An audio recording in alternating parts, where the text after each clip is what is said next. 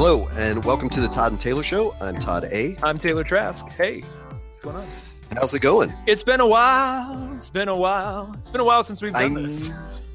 It has, and we may, we were just talking about this, we may have, it may not have been as long as we think since we released an episode, because we did an episode with, of Logan with our friend Emily Kelly, the um, one of the hosts of uh, the Fan Theories podcast. Yes. Um, and that was not that long ago, it wasn't. It felt. It feels like it was last year though in my mind. but we were Like, out of practice, right? Yeah. Yeah, yeah. It's, In my uh, office, it's like, different. So it's you know. Yeah, it's that thing. You, you- it's like uh, I don't actually work out or do anything uh, strenuous like that. But if I take time away from playing guitar, Yep. that first time back is like, oh my god, like what? How long have I been away? You kids at home may not realize this, but this actually requires a little bit of uh, of uh, practice, so to speak, Yeah. to stay in the groove. Uh, you know, you're going to hear me, especially today. I'll probably have you know brain farts and word salads like you've never heard, but that's you know we'll we'll get back into the groove of it. I'm sure.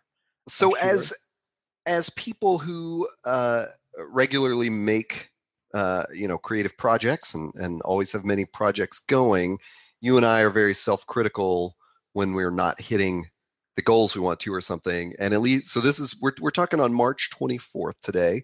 Yep. and uh, maybe a, maybe even a month ago, maybe even more than that, we we were kind of kicking ourselves for like we hadn't done any many episodes since the start of the year, and the you know the end of the year it- there was kind of a slowdown, um, and then uh, one of us pointed out like, well, you know what, that same thing happened last year, Yep.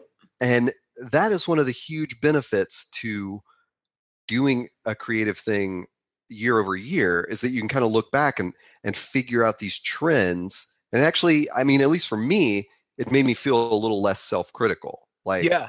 maybe Well, there's just a natural uh a slowdown you know where we're not firing on all cylinders in january and february Think about last year was our first full year because I think we started like June of May or June of 15. Exactly Last year would have been our full year. And last year we launched another show that, you know, Wednesday in Westeros didn't exist in February of last year. We were sort of talking about it, but that that was a brand new thing. So it's like I for some reason in my mind it feels like we've been doing this way longer than we actually have. Um and then if and and not even to add to that, like you know, we're we're working on a comic book web series, uh, or rather a comic shop web series, and other other kinds of stuff. So like, there's a lot in the pop pipeline. But it, as we were chatting about that, it made me think. I'm like, you know, this is the second or third year now where I've been very conscious of the fact that, um, I think December, let's just say early mid December to probably end of February, I tend to go into this kind of creative lull, like a hibernation of sorts. Um, and maybe it's the weather, maybe it's just I need a break. Um, I, I don't know. And then it seems like every March, uh, and then this happened to me in the last week or two. Like I just I recharge. Like I'm just I'm fired. My brain is firing and kinetic, and I'm interested in things again. Because I wasn't even. I dare I dare even say this. I wasn't even reading as much comics as I normally do, like December, January, and you know, early February. I, I kind of started getting back into the groove, but now I'm just like uh, on a total binge consumption mode again. So it's like Yeah. my brain just kind of came back on, and this is you know, this is the second year that's happening. It made me ask the question like, is creative hibernation a thing for everybody? You know, is that something that we because I don't hear it talked about a lot. You know, you don't see yeah I hear, about it.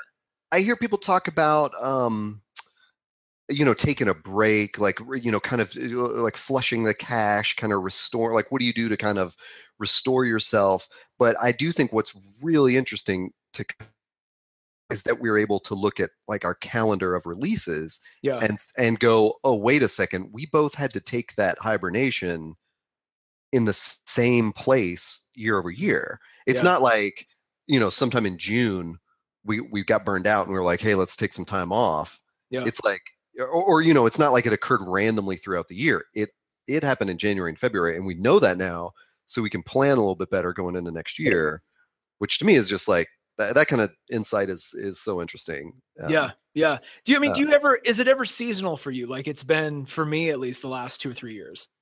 I, for the longest time, uh, and still partially, uh, have always felt like my. I don't know that I've ever connected it definitely to creativity, but just sort of life ev- in general and life events and job Mm. situations and Mhm. housing situations and stuff always seem to run on like from school. That was like it, would, that was so ingrained as part of my calendar yeah. that I always saw like there's a natural break of something in May.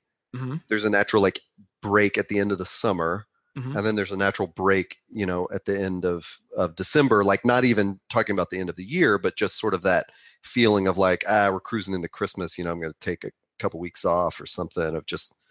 Um, so this is all very interesting because I'm I'm super self critical and like to imagine that I'm.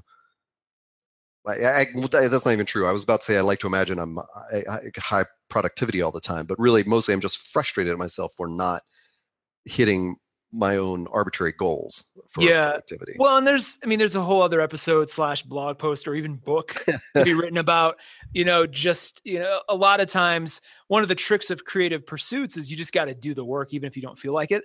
Yeah. Um, I know with my writing, that's always been haunting me. And I've gotten better and better at sort of just realizing that you, because I think when you have an idea or when you're working on an idea and you're just like everything's firing on all eight cylinders and you just feel like that excitement you you kind of you get addicted to that and then you want that to be the feeling every time. And i think you confuse that feeling for the thing and you just got to realize yeah that'll be there but that won't not always. And you just got to like kind of take it as it comes and appreciate it but still power through and keep doing the work. Um, and i think not that that wasn't necessarily the case with their um, or with anything else we're doing but just like i noticed I mean, as you mentioned, like situational factors. Like I was thinking, I was sick for most of January, Yeah. like horribly sick. Um, my grandmother died in February or, Oh. late January, early February. So there was that. Um, was just there was a lot of things that, that I'm sure if you take away the fact, you know, the time of the year, that probably played into this too. Um, Well, and another thing that you and I should not discount is that um, although I'm in, a, in an in-house position right now, you and I are very, very uh, intimately tied to client work, yeah, and there is always a natural drop off of new contracts, you know, mid-December. Yep. And so I have definitely felt that in years where I was a full-time freelancer, where you know I had to, to store up all the acorns, you know, from like Mm. November to March Mhm. because it was it was really hard to get at least a sustaining like long-term contract during that time yeah, um, and i think that that just kind of gets built into your own calendar of like you know uh, there's a lot of hustle and a little and not much you know product to show for it from Are you one of those people that um, when you're busier, you can just do more because you're busier? Like, and I ask that because like, when I'm when we've got a lot going on, like just work wise, I tend to to do more side stuff just because my brain has to keep going. Like if I try to, like if I'm not that busy, so like January, typically, you know, in the world of agency work or client work, you know, you're not that busy, so you almost you you would think on the surface, oh, you have all this time to do all this other stuff but because you're not as as frequently busy day to day it's almost like your brain doesn't have that on ramp to stay active and going so you almost kind of get like too relaxed too comfortable i mean that happens to me occasionally i've just noticed like even though even though i might be a little bit more stressed when i've got so much going on that i have to schedule it it seems like i get more done Hmm. uh I, I wish i could say that's the case but the, the critic in me sort of is taking over right now and saying like uh no you fail at it all the time that's sort of that's you should keep how mental feel. You and then whoever's listening should keep a, a mental sort of uh, diary of just like hey when is when am i at my best productivity wise is it a, is it a certain time of year? Is it a certain time of day? Like what are those factors? Because i think you know there's no one size fits all solution but i do wonder like are we talk are we ever talking about the right things? Like 99u which is a, a behance a publication they put out emails all the time about this kind of stuff and they they hit on a lot of good points, but I always feel like a lot of people in the industry, in the business, like it, there are things that might be useful that aren't brought up, or just you know little little nooks and crannies that I don't think people are looking at when they talk about their own creativity or their relevance or their just product, you know, all that stuff. Um, yeah so well for me i think we've talked about this uh on other podcasts specifically maybe like I, I can't remember how we started naming these seasons but there's there's an episode in our archive called see you there where we first started talking about the their network and i think that's the one where we kind of caught up on big creative stuff that you and i had been doing and um i've th- I think like when you're when you're thinking like kind of artistic creative projects, Mhm. uh, eh, you know, this is a huge uh, gen, uh, like generalism. Um, so correct me if I'm wrong, uh, uh, Taylor and audience, but Mhm. um, I, I think a lot of us get that feeling of like we're working on something big, and it's like until you get that done, you it, it's so you, you're it's you're Sisyphus rolling that Yeah, stone up the mountain like it's this Yeah. huge stone. But really, what I've learned from working on the web for so long and getting into a lot of those productivity tips and uh, you know processes and things like that you would find with 99u is like it's really to me all about iteration Yeah. and so the critic in me goes, "Oh my god, you've been working on this like long short book for, you know, almost a year now and you published your last long short book in June and now you've got 3 months to to finish this one and you're like you're in your marks, you like it's the end of March, I got the 2 months really and like I- I'm not where I was last year. This is mm-hmm. frustrating to me. But then if I go iter- if I think iteration wise, I go, no, you know, I crank out a column like every week that's like, you know, uh, seven to 1200 words or something. yeah. And I have a full time job and we do podcasts. And it's like, my God, like, I mean, why do I, why do I have these outrageous goals? Like I should be publishing, you know, uh, 12,000 word books every six months or something. That's crazy. Yeah, but don't Um, don't don't dismiss the fact that I mean a lot of ambitious goals get uh, get accomplished, and a lot of people do really cool stuff around ambitious goals. Like I think it's I think it's a Oh, no, right, balance. Totally. Yeah. You know, it's like Yeah. because I do the same thing where it's like I'm not doing enough, and then when you actually take true inventory of what what you're you're doing week to week, you're like Jesus Christ. And so because like a lot of people, I'll, I'll admit this for the first time. I I have been one of those people who I am I am fairly consistently busy, but then there's some some weeks out of the year where I'm just not, or I'm just like I'm not going to really try this week just because I'm just exhausted and burnt out. And I just I'm just going to kind of coast. And people will come up to me during those times and go, "Oh my God, you get enough sleep last night?" I'm like, and I don't I don't want to say like, "Well, yeah, I, I slept like nine hours. I, I'm I'm fine," uh, because I kind of want to keep up. I don't want to break the illusion because like when I am busy, I want people to Right. respect that, you know. So I don't want people to think, "Oh, he's never busy," but it's just when you actually take. I don't know why I brought that up. When I when you actually take inventory of what you're you are doing and working on, it's like, oh, you got to be respectful to that while still having like audacious, ambitious kinds of things that you want to do. And I think there's a happy Yeah. medium. I'm still I'm 35 and I'm still not I haven't figured it out yet. And I feel like I always kind of feel like there's two or three things. If I can just solve these life equations, I'll be rocking until I'm di- until I'm dead. I just haven't quite think- figured that one out yet. yeah i think i think for me i i felt exactly that same way. Mm, there's just two or three life equations if i can figure this out this is like the toe like the theory of everything that i'm going to figure out and then uh and then i hit 40 and was like nope never going to figure it out it all sucks fuck everything The journey is a part of the. decaying carbon shell it's like continually faulty It's like you need one of uh, those like wise monks to come up and go. The journey is the adventure, or like the like exactly you know, it's like the exactly the ending is not Yeah. what it is for. So I, I'm, sure yeah, I definitely don't want to shit on like huge ad- ambitious projects. I think when I find that like I'm frustrated that I don't have the end product out, it's because I'm focused on the end product, and I should have probably chopped it into a bunch of tinier steps, and then I'd be much happier with like, oh, I got this tiny step done, and I got this tiny step done, you know, and that's really what what that progress is about is like get get to the goal and like you know the zen master that you're uh, hypothetically quoting there is saying you know the the journey of a thousand miles begins with a single step Yeah, like you gotta, yeah. You gotta put that one foot in front of the other in order to get there It's weird. I can think that way about like exercise or personal health, right? Like that's like, oh, Oh, yeah, you, you, but for some reason they're in my mind like things that I think I've gotten. I've had some lucky breaks in the past where ideas and projects just come together really, really fast that you kind of get tricked into thinking, oh, it can be that easy every time, and you know you sort of dismiss the the circumstances specific to that thing. So it's just you know it's it's a.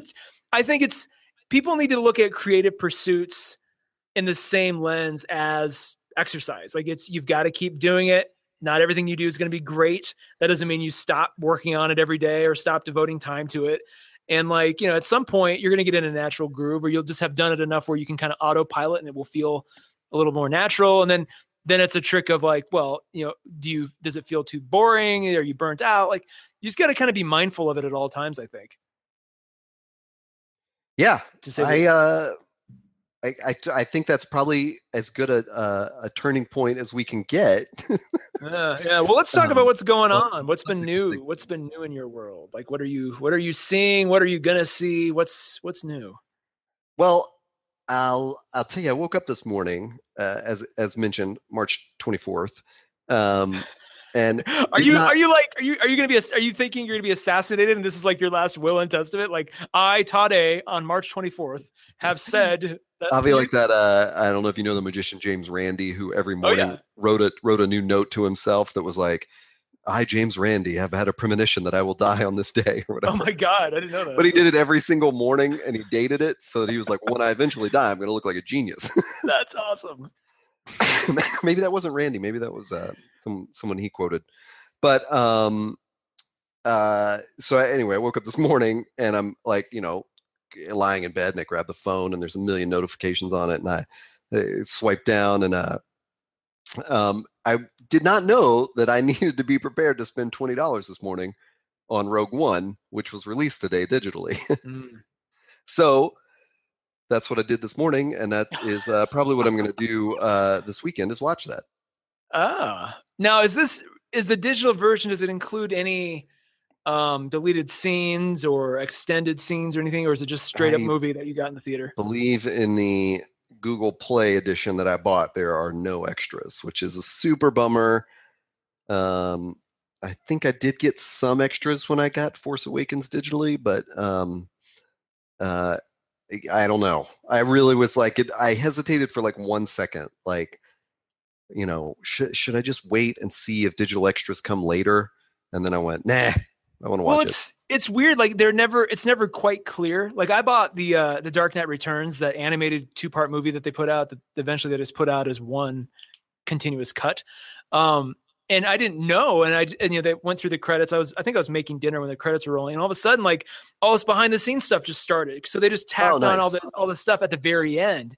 Um, so yeah. it's just one giant digital file that that you get. But it's I wish they'd be more clear. And it bothers yeah. me a little bit too that you know, as we move away from discs and pieces of plastic, that the the need to put behind the scenes stuff, you know, with the movie is you're not seeing that as much. Like we kind of went from this this deluge of like every commentary track, every every yeah. like piece of content. Now eh, we don't need to do that anymore. You know, we'll just here here you go. And it's like, well, no, I like that stuff too. That's I know, you know. and I you know I I texted this sort of group of nerds that I text with this morning about this, and they all chimed in like they're annoyed that the that there's a, there's obviously a push to get people to buy digital first or to try to sell people multiple you know editions of the same thing because all these guys want the blu-ray with the extras and because they want a piece of plastic in their house and i don't want a piece of plastic and i kind of had to think that through of like you know what? I, if you took all the dvds that i have where like i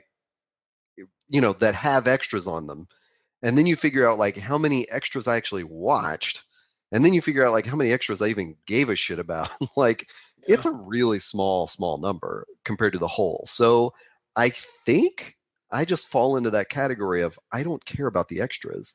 Mm-hmm. If the mm-hmm. extras show up online somewhere, you know, if they, if they would just release them on YouTube, that I'm probably happy with that. That would be care. perfect. No, that would be yeah. perfect. If as long as there was somewhere to see them, yeah. um, that didn't require me buying a Blu-ray that I might watch, you know, once like because I uh, you're Google Play. I'm pretty staunchly Amazon Video. Um, oh, okay.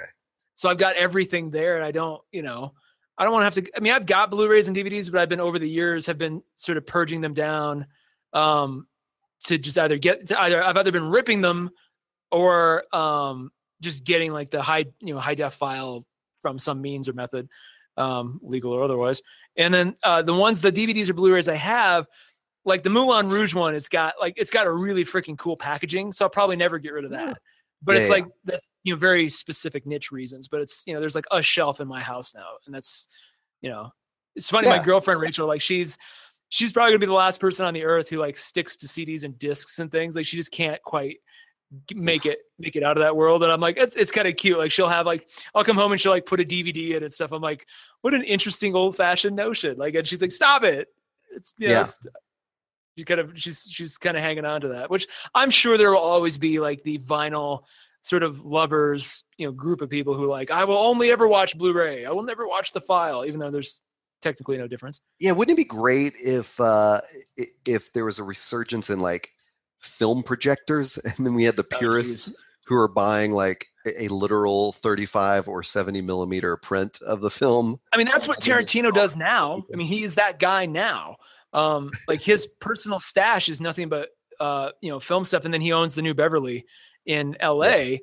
Um, so he's like, he might be the only guy, like the last guy. He'll be like the um, oh Jesus, what's that Rolling Stone uh guy who uh, Cameron Crowe? Like he'll be like the Cameron Crowe of um of film because Cameron Crowe's got like this massive, massive vinyl collection. I just uh.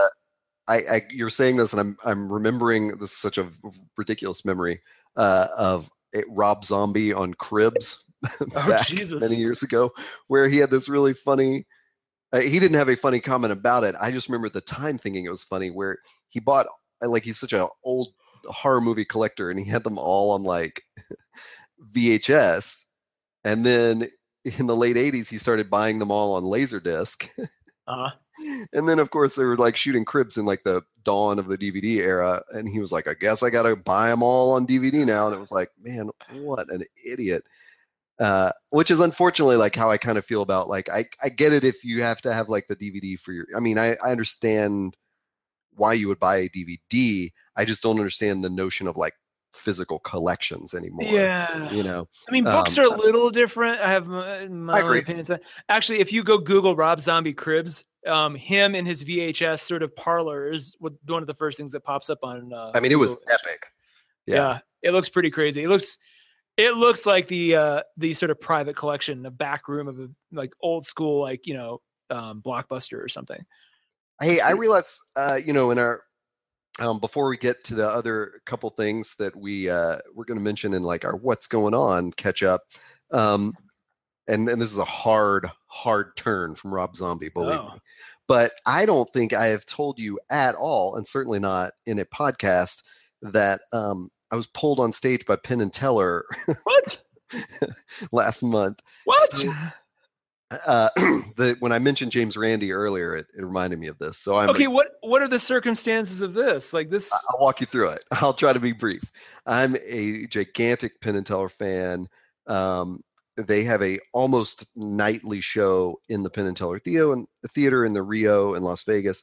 Um, I've seen them now three times there. I saw them twice at Comic Con. I've you know seen Penn at a book signing and like I'm you know eh, like if they're near me, I'm gonna try to see them. I, I love those wow, guys I had no idea Um, you were such a. love Penn and Teller, yeah.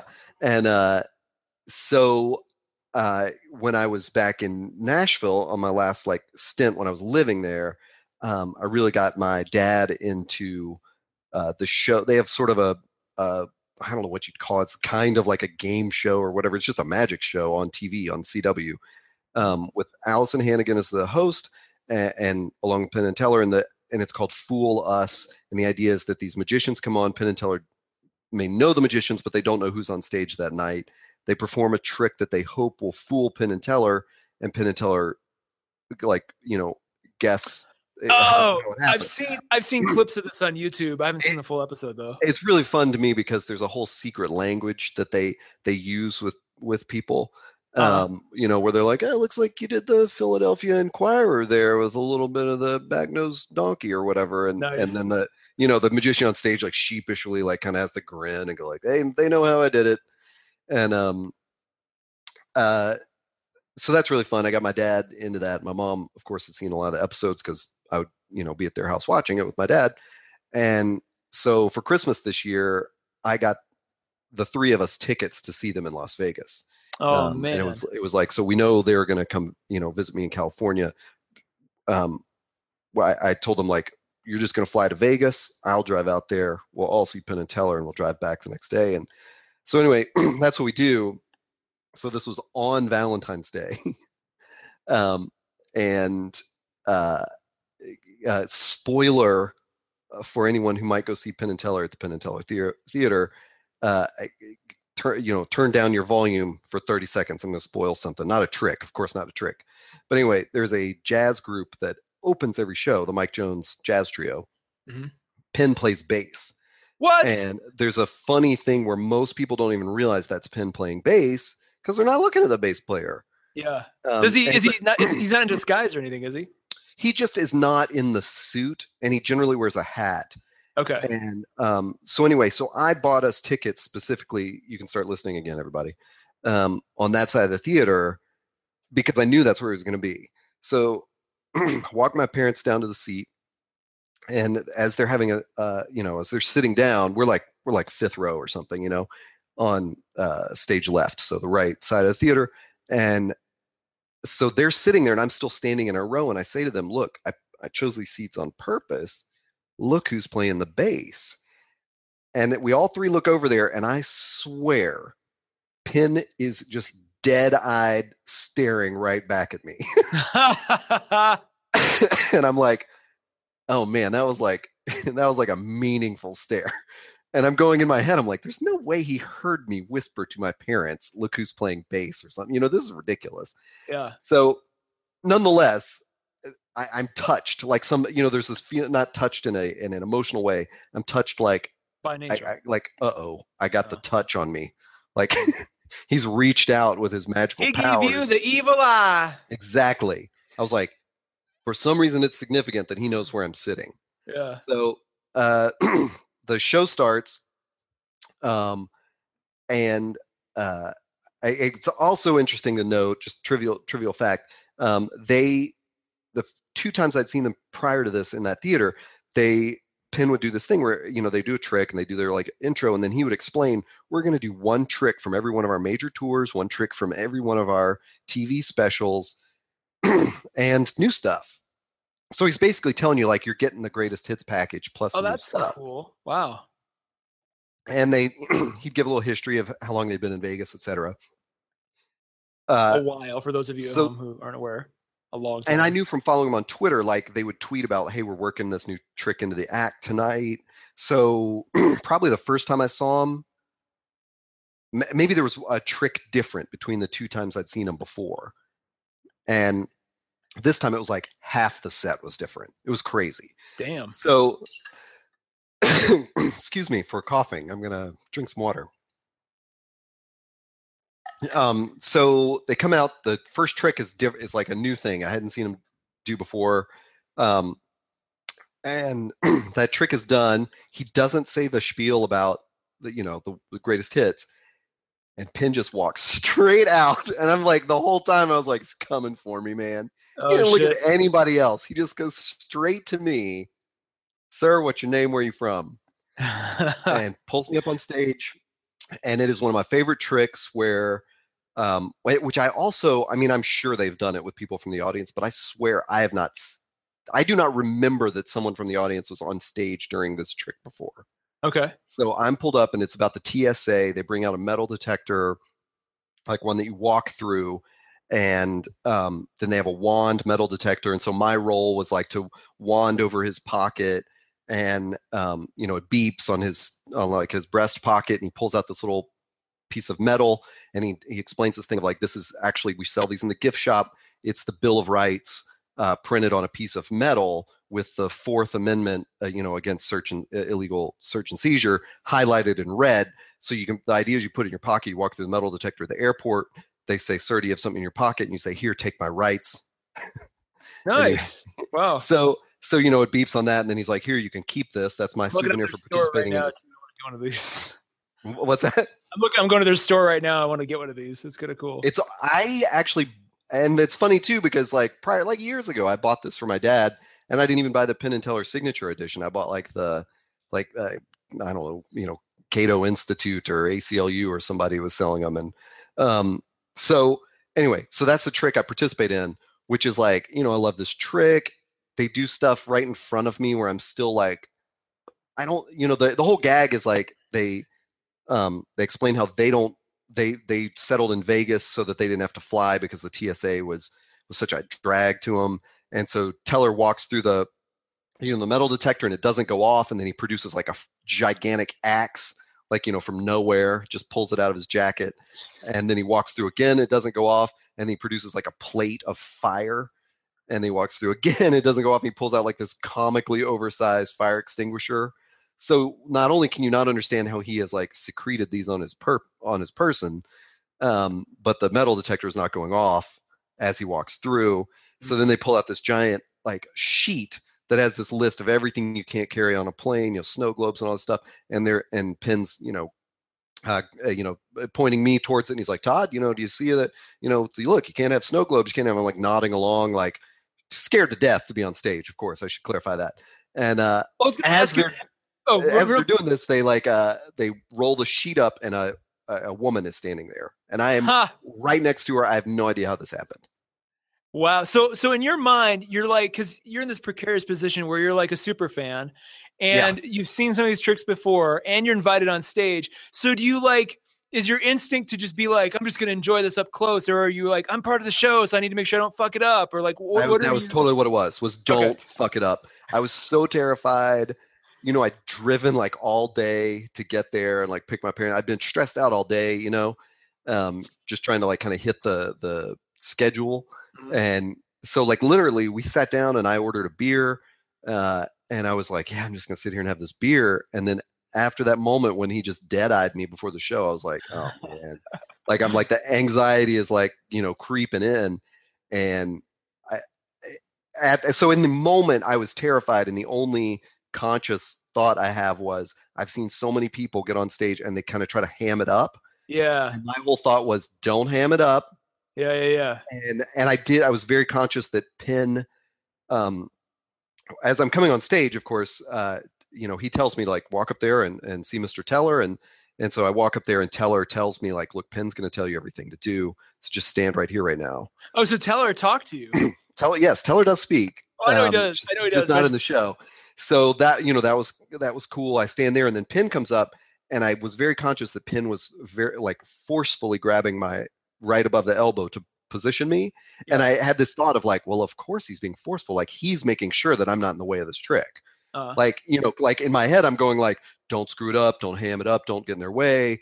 But then of course they're professional. They've been doing this for 40 years. Like they they don't want me in my way in their way even more than I don't want to be in their way, you know? Sure, sure. And um so yeah, eh, it was, you know, I was I was terrified and scared and stuff. Uh, but in retrospect, I was so touched that I got to be a part of this trick. That's so cool. Um, especially one, you know, where this like, eh, you know, they this woman appears out of nowhere, and I'm like, I was standing right there. How the fuck did you do that?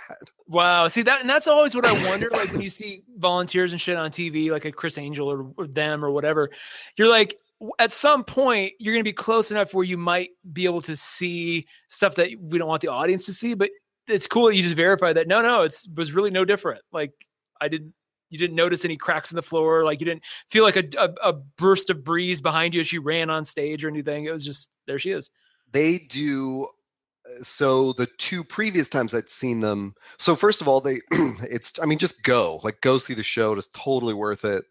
Um the before the show they invite you on stage to inspect a box mm. and the two shows before this they also had like a um a letter that everyone could sign like you mm-hmm. could just sign this envelope or something like that so that later when it appears in the show you can verify like that's actually the one that i mm-hmm. sign you know they, they pass through the audience or something and you can check and find your signature mm-hmm. um and so it's very you know it's not participatory but it's like their whole thing is like we're gonna open this up yeah and we're still gonna fool you and well, I appreciate them because they are they're students of the Amazing Randi. Like they are all part oh, yeah. of the Skeptic Society. Like they oh, yeah.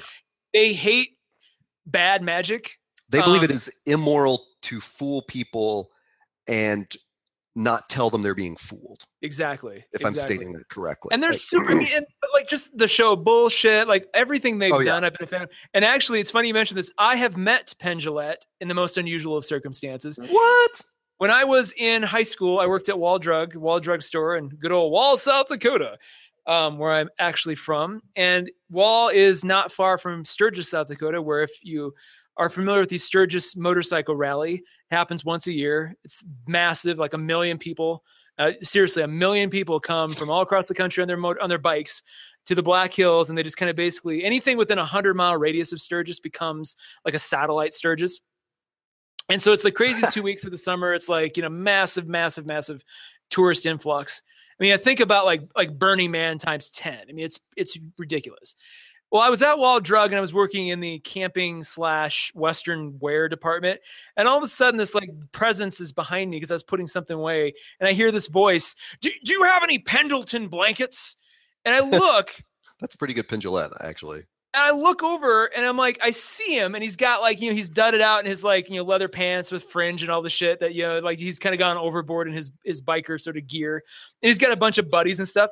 And my first thought is, that's Penn Jillette. But then my second thought is, why is Penn Jillette asking for a Pendleton blanket? That that's too odd. Like there's no, it can't be right. That's weird. I'm like, I'm like, well, what what do you want again? I was like making sure that I I heard him correctly. I was like, I would really love a Pendleton blanket. I really just want one. I, I would I, I'm fascinated by them. You have them? I'm like, actually, we do. Come this way. And I, I walked him over and I showed him he's talking with his friends like yeah we'll take we'll take three or four of these and they all bought one and then they they you know bought them and left and the whole rest of the day i'm like i was i was fervently going back through my memory like that had to be him like nobody else very few people look like that he's basically like Oh, the yeah. personification of foghorn leghorn like he is a tall boisterous gentleman and it's like and that was before he lost a bunch of weight so he was you know he Yeah. was um because now he like he he's still very tall but he's almost like he did the the John Popper sort of weight loss program, apparently. Um, Yeah. It's crazy to watch. But anyway, so he left, and for the rest of like the day and the rest of my summer, I was just like, I think Penn Jillette bought a Pendleton blanket for me. Like I, I'm convinced of it. Um, that is uh, such an awesome encounter. Um, and it wasn't like, and in my mind, I'm like, should I get him to do some magic or something? But it's, you're just like, no, he's here to relax. He's not, of course, yeah, you know, you, you kind of, you learn to not interfere, you know, with that kind of stuff. exactly. Yeah, yeah, yeah. I, that's you. That's my things. I, uh, I, could have gone without getting pulled on stage. Like, i and if I hadn't, I probably would have. They they go out in the lobby afterwards and they just stand there and let anyone take pictures with them. Seriously? Yeah, but it's just Oh, such a mob cool. scene. Oh yeah. that what they've begun doing is going to different areas so you can't get one picture with both of them like they used Mm. to do Mhm. um so they can kind of you know work some crowd control that way Yeah. um eh, so I, I and i also felt like I, I remembered his book signing like i had it was very brief but i had sort of a short personal interaction with him you know? And it's kind of like that's all i all i want from anyone like that that i admire and follow. I'm not i don't want to take up their time. I don't need some gimmicky thing that's mine alone you know like um but yeah it was uh, uh, what a what a crazy encounter. I got, I got pulled on stage for this. So i've totally derailed our conversation Well, I'll derail one more time. If you're Okay. into magic, check out Magicians: Life in the Impossible, now playing on Netflix. I actually watched that the other Oh. day, uh, probably a week or two ago now. But it's um, this little documentary on Netflix. It's or is it Netflix or Amazon? I've it's on netflix it's Yeah. on Netflix. Um, it's i've not watched it but i've seen it it's there. definitely watch it. It's cool. It uh, highlights four different magicians at different stages of their career. Um, you know, one who was big in the '80s, who's not, you know, who's kind of fallen on hard times. oh wait One- you're not talking about the series magicians this is No, like this is a one-off documentary. oh so this may not be on netflix i may have misspoke i'm not sure where this is I think it's if it's not Netflix, it's on Amazon Prime. It's on one of the Okay. two. Um, but here's here's the thing, um, and it's fascinating. But there is, hang on, is this? Yeah, this is different, different thing. Um, trying to find the. Hang on, is it Magician's Life in the Impossible? Magician's documentary. What I'm getting at is there's one of the guys. Yeah, oh, I'm sorry, Magician's Life in the Impossible. That is the name. Okay. Um, it follows yeah four world class magi- magicians but one of them and this is what really kind of struck me um, one of them was this guy named uh, is it jan rouven um, it's this Australian, Aust- no, not Jan Rouven. It's like this um, kind of Siegfried and Roy. I think he's Australian or Austrian or something like that. Um, young magician. There's another guy who's his partner, like you know his gay partner, who's kind of his mentor. Um, and you know this shows you their story apparently this was edited and produced before we found out that that guy was like arrested for like massive child pornography and basically kicked out like both of them were like completely like one of them was kicked out of the country the other one was held basically indefinitely and it's just like holy the crap like you see these other guys and like one of the other magicians like it shows him like you know trying to build his career and he gets married and then before the before it ends you find out that he ended up getting divorced because his wife couldn't take the lifestyle. It's just like it's really interesting. If you have any interest in magic, go check it out. Yeah, I um I mean while we're on the topic and we've mentioned him several times, uh Honest Liar, the uh, documentary on James Randi which is on Yes. Netflix is fucking phenomenal. There's Amazing. an, another one by uh, uh, the sleight of hand magician that I mean besides Penn and Teller like tied with them uh uh, or number 2 on my list is Ricky Jay. totally I love Ricky believe J. There's still a documentary on Ricky Jay on Netflix, and that is so so unbelievable. I've watched it like three or four times. Ricky Jay does not get enough notoriety. I mean, he does in the magic community, but just in Oh, the, yeah. the populace at large, like he still goes under the radar. And that dude is like, I know. I mean, I, I- was so appreciative when he popped up in the Prestige as in like a cameo role. Like he's one of the early magicians that you Yeah. see like performing. You're like, oh my god, it's Ricky Jay. He's a big Yeah. guy, bearded guy. Um, Like you've seen him. That's the thing Yep. is like, Yep. and he and he's so that's uh, uh, you, know, Penn and Teller have have their act is so wonderful to me. Like I love their whole personality and everything. and Ricky Jay, same thing, but it is a totally different personality. And I think um, you know, Penn and Teller make a lot of being like the kind they're they're a a spin on the Carnival Barker kind of thing. Mhm. And Ricky Jay is just, you know, he's his own spin on the like the quiet uh card shark kind of thing, basically, you know. He's the guy And- you go to like a very small, like maybe 20 person room or something. Yes. He sits down and it's like it's invite only. And like here he is. Like he's a he's like a master craftsman of magic. Like he's not the guy who's gonna come out and like make a spaceship disappear and scream out, like, do it. You know, like and Right, you know, right, he's right. not that guy with like Yanni playing in the background. He's like very I actually respect Ricky Jay more because there are no lights and frills. It's just it's pure technical prowess. That's all you're saying. It's you know yeah, totally and and that documentary is fascinating if you haven't seen it and there's so much good magic in it. Um yeah all like close up sleight of hand card maneuvering and stuff. It's it's really incredible. Plus he's such a historian of magic and he's written like 40 books or something and Mm-hmm. yeah it's just it's fascinating. I love that. I just watched boogie nights a couple weeks ago and and loved his performance in that by the way Nice, nice, he's nice. nice. the uh he's the uh director of photography for Wait, whoa, whoa, whoa, whoa! Ricky Jay is the director of photography for Boogie. He's the DP for Boogie Nights. No, no, no, no, not not for the film Boogie Nights. In the movie, he Oh! plays the DP, like, Jesus, sorry, the guy like, that like Burt Reynolds is always like leaning over, like get that shot in there or whatever. That's all. Oh my Ricky Jay. god! Wow, I'm like Jack. We ran out of film on this one. Just replace the canister. Keep going. how odd! What an odd It's- little. It is I is had no weird. idea. Anyway, yeah, because he's he's like such a uh, so many directors are fans of his. You know. yeah, that's pretty um, cool. He's gonna be one of those guys that, like, I think I hate to say this, but if and when he passes, like, I think he'll be he'll just continue to be more and more well respected long after he's gone. You know.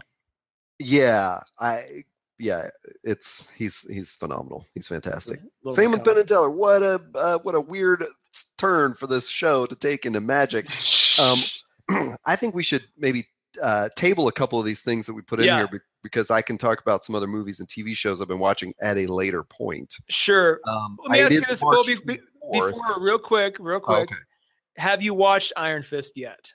So I don't think there's a real quick answer to that. Uh, but have you watched any of it yet? I have watched six and a half episodes. Okay, Um, so you've I- seen, I so you're, watching- you're acquainted with it. I was watching seven today, number seven, and two totally disgusting thing things happen in it.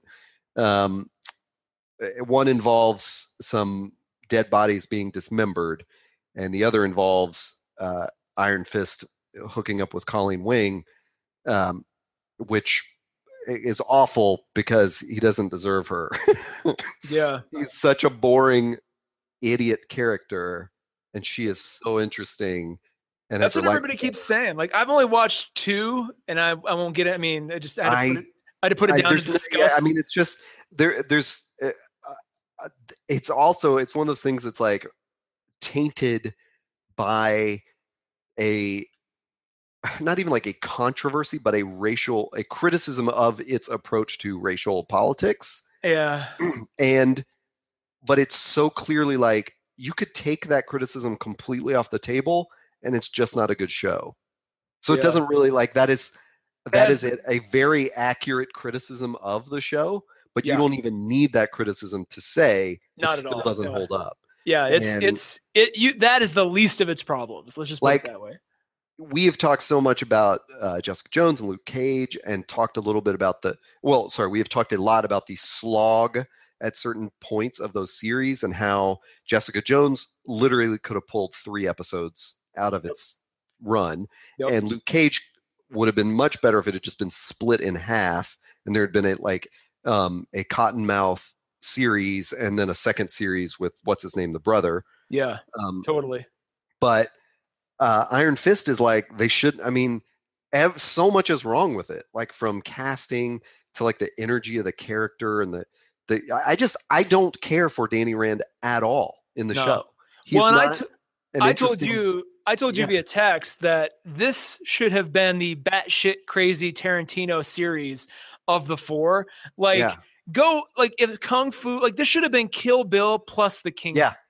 that would have like- been so much cooler if it were like mixed a bunch of cartoons in with you know uh uh, crazy Kingsman kind of action and like, like, I they, want yeah they could have wanna chopped up this format so much plus Let's- isn't iron fist like a wisecracking like kind of jackass? Like i haven't read much of the comics but My i'm pretty ex- sure in the power man and iron fist like duo Yeah, luke cage is the like stoic badass and iron fist is the tiny little like hyperkinetic guy that's like constantly wisecracking and stuff and in in the show he's just a boring like idiot. He's just an Yeah. idiot. He's like you know he just has no uh, concept of whom to trust or like why you know why he doesn't fit in certain situations it's like he's just i don't know Well, that ultimate, It's- the ultimate Spider-Man cartoon where it's like Spider-Man leading like the young, the new Young Avengers. I forget. oh right out- right He's in that, and like he's very fun, and it like he still like has this like stoic mysticism too, but he's got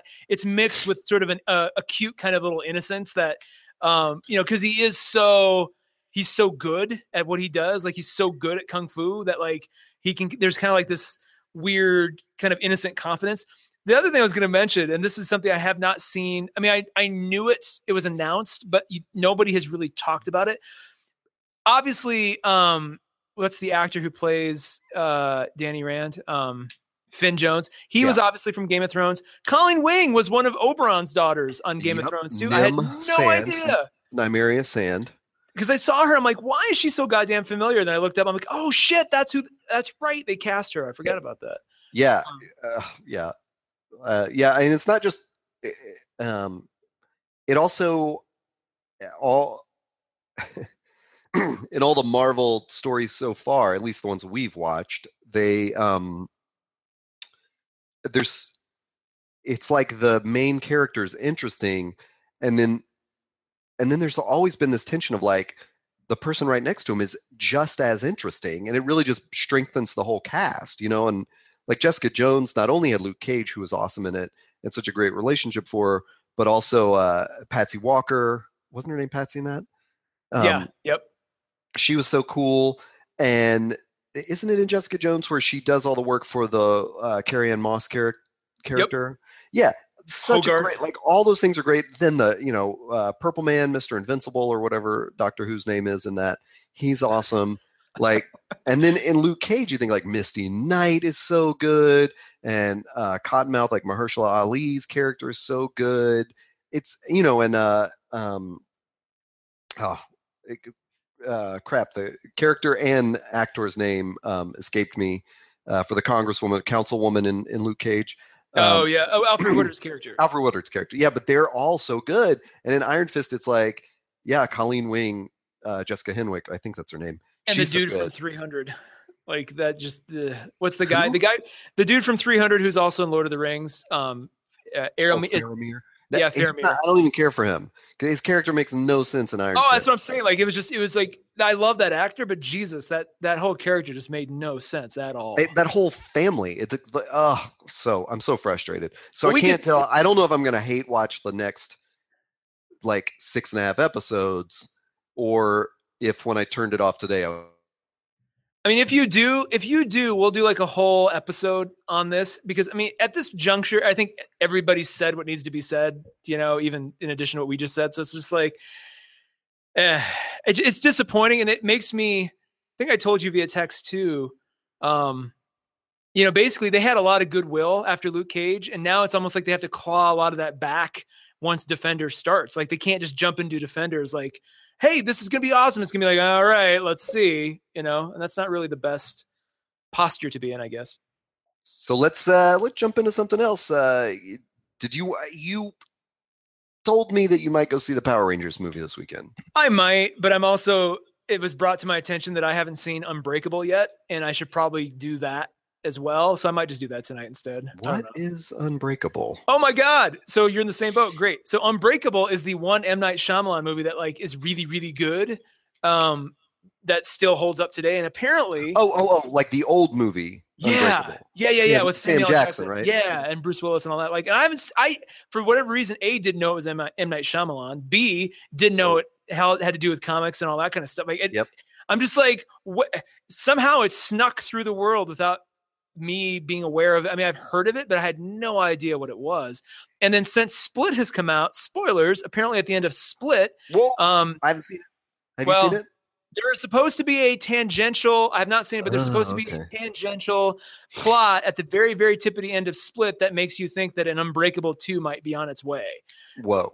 and i'm like holy crap so i need to watch unbreakable 1 i guess so i'm gonna probably do that um i Okay.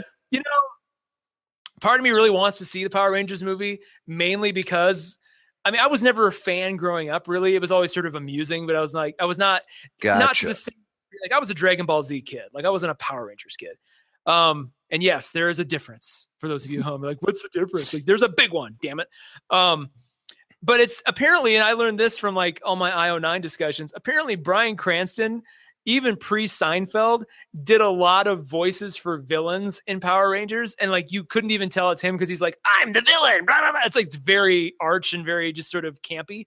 So the fact that Bryan Cranston is now playing the voice of and face of Zordon in the movie is kind of like I gotta I almost want to see it just to salute that, you know? Right, right. And then I, I feel like Elizabeth Banks just, you know, being Elizabeth Banks and all her, you know, batshit crazy glory is is gonna be fun. So I just I feel like that's True. it's worth it just for that. Uh, interesting. I won't. Uh, wait, there was a Power Rangers movie before, right? Yes, but that was with the cast of the TV show. Gotcha. And that was in 1994. So it's been a while. I know nothing ab- about them, and I won't bust the people involved. But I remember some friends taking acid and then going to see that movie, Oh Jesus. and they were like, "That was not enjoyable." Remember that dark freaking thing that um uh Dawson's Creek put out like uh maybe two or three years ago? It was like a dark Power Rangers fan film. And like um did you ever see that? Creek? Hang on.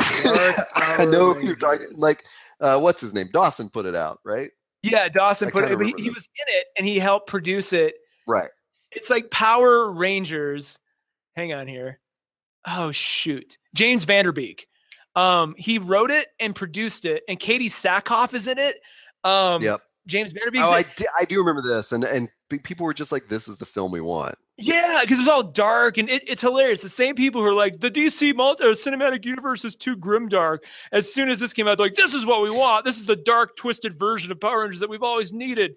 Um, and it is, it, it was, it was very hardcore. Like there was very little. I think there's maybe one shot very, very quickly of like this, you know, the the the Voltron Zord put together. Um, and then otherwise it's all like very moody and you know, I think at one point two of them have sex or who I mean it's I I haven't seen it for so long, but it's uh it was hilarious because they Saban, who you know who owns the Power Yeah. Rangers, like put out a cease and desist and all this shit, and they finally they negotiated back and forth. I mean, it's only 14 minutes, so it's you know what are you gonna do? But like uh this was purely a fan film. Like I don't think they profited on it at all. It was just purely right. like a this is our little art artsy side project. And finally Saban's like, okay, but you have to like make it very clear that this is you can't use the logo, like nothing. It has to be very much its own thing. Um, so if you look at the poster for it, that's like on Wikipedia, it's like you would never know that was a Power Rangers movie. Right. Yeah, that's some kind of different name. Yeah. It's Power slash Rangers, I think. It's a, it's very much not that. It's it's very much a a parody, uh, uh you know, in, in every. Sh- well, I did notice in one of the uh, previews that I groaned through for Power Rangers, probably before Logan, uh, that when the title came up, it said like Saban's Power Rangers, yeah. and I was like, what? I mean, nobody cares. The name of the that's so stupid. Oh, Haim Saban cares, man. He cares a lot. Um, I oh, think weird. I really do. Like, it's a big dumb action movie, and I'm kind of like, eh. And this this new theater I found that I, we talked about on Logan, like, I, I kind of want to see a big dumb action movie there yeah. prior to like the Galaxy, but you know, we'll see. Well, I would say so. We had also had this planned discussion of like comic book stuff. What if we table that too? Let's do that, and let's just pick that up in another episode because I think we had a pretty good discussion. Let's talk about that next week because I want to get into it. Yeah, because I want to ask you about those comics that you listed on there. I'll give um, everybody at home a teaser. All right, a, okay. a teaser to think. You, you go home, read these, and we'll talk about them next week if you're so inclined. And keep in mind, I am somebody who traditionally does not just go for the DC Marvel fair. I'm pretty, I'm pretty out there in the in the hinterlands, reading stuff that's not necessarily True. mainstream. Um, the three that I'm sort of consuming like a like a fiend right now are the Meta Baron. Um, not the Meta Barons. This is a newer series called the Meta Barons, still involving Jodorowsky. Um, Edena, which is a uh, a newly released collection of a lot of really cool Moebius stories. Now spell that. Great. Yeah, I'm glad you said that. E D E N A. Edena. Um, seriously, guys, go get that that book. Oh God, go get that book. And then um, the this is the final year of East of West. Um, they're wrapping it up. This is the final year of the apocalypse. So um, definitely get on that train if you haven't. It's getting really good.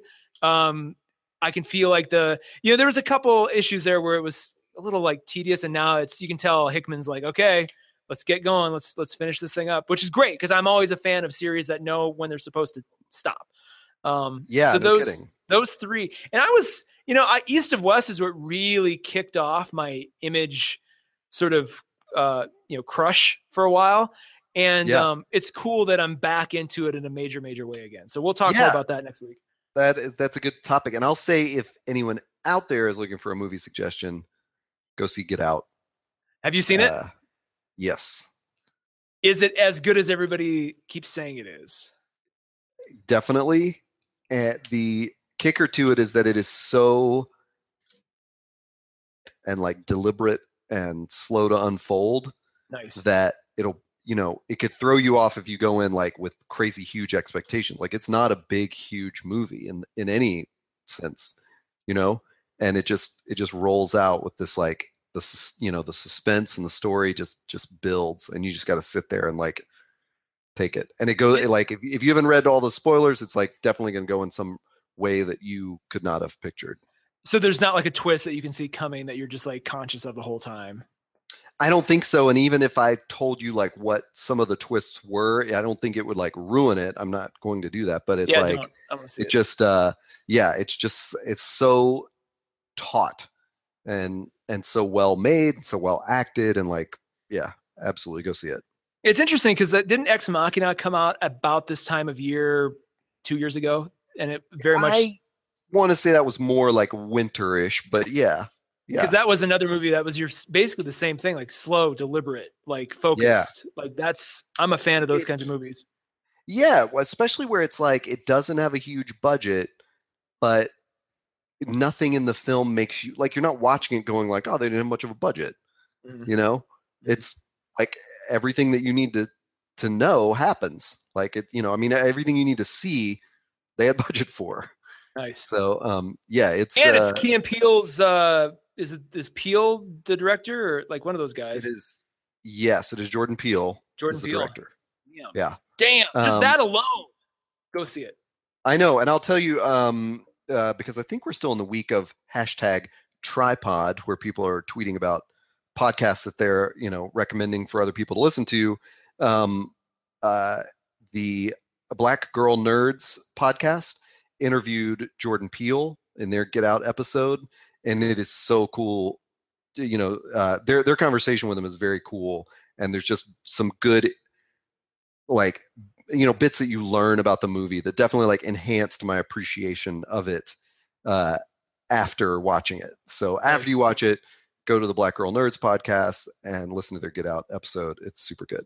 Rock on. Well, hashtag tripod. Um, hashtag tripod. Where can people find you? You can find me at same old same old at Taylor Trask on Twitter, and uh, yeah, that's basically the main. I mean, that's the main place I like to interact with folks. What about you? I am at Hey Todd A on Twitter, which also is the main place I like to interact with people. And we are um, both at their dot network. That um, is true, and we should give a shout out to. Uh, this past week, we released an episode of Fan Theories from our friends Emily Kelly and Peter Cunin. They talk about fan theories surrounding the Mass Effect video game and its universe. And then, secondly, we debuted a brand new show uh, that you should tell us about. What yeah, is it called? It's the little show that I'm doing solo called People of Interest. Um, very original title, as you can see. But it really is. It's it's um, you know, I was I just wanted to do a bunch of interviews with cool folks that I knew or wanted to meet, and yeah. uh, this seemed like a good way to do it. And uh, and they're kind of like, uh, can you can you sum up like what kind of interviews they are? Like, who what are these folks involved in? Well, I've gotten lucky in that the last the last three or four I've done have been almost exactly an hour. So if you want to know what you're in for, it's a good focused hour. Um, we talk about their careers. We talk about um, so like first episode with uh, my friend Paul Rohr. He's a local Denver actor, producer, um, acting coach. We get into a little of his past. We talk a lot about the Denver film scene um, and just the film business in general, which has got really fun. And he will be back. I mean, there's there's there's a lot to chat about. My next one coming up is with my friend um, Dr. E. Michael Harrington. We talk about copyright, the music business, a lot of good stuff there too. So nice. Keep an eye on people of interest as we as the year progresses. We'll have more and more for you to uh, to sink your teeth into. Yeah, and check out both those podcasts, as well as the Todd and Taylor Show and Wednesday in Westeros and everything on their network. Uh, if you go to their network, you will find all the iTunes and Google Play links. Um, you should be able to find all of our stuff on Stitcher and SoundCloud and stuff like that. So wherever podcasts are sold, exactly, or free from us. Uh, all right. Well, till uh, next time, I've been Todd A. I'm Taylor Trask. Bye.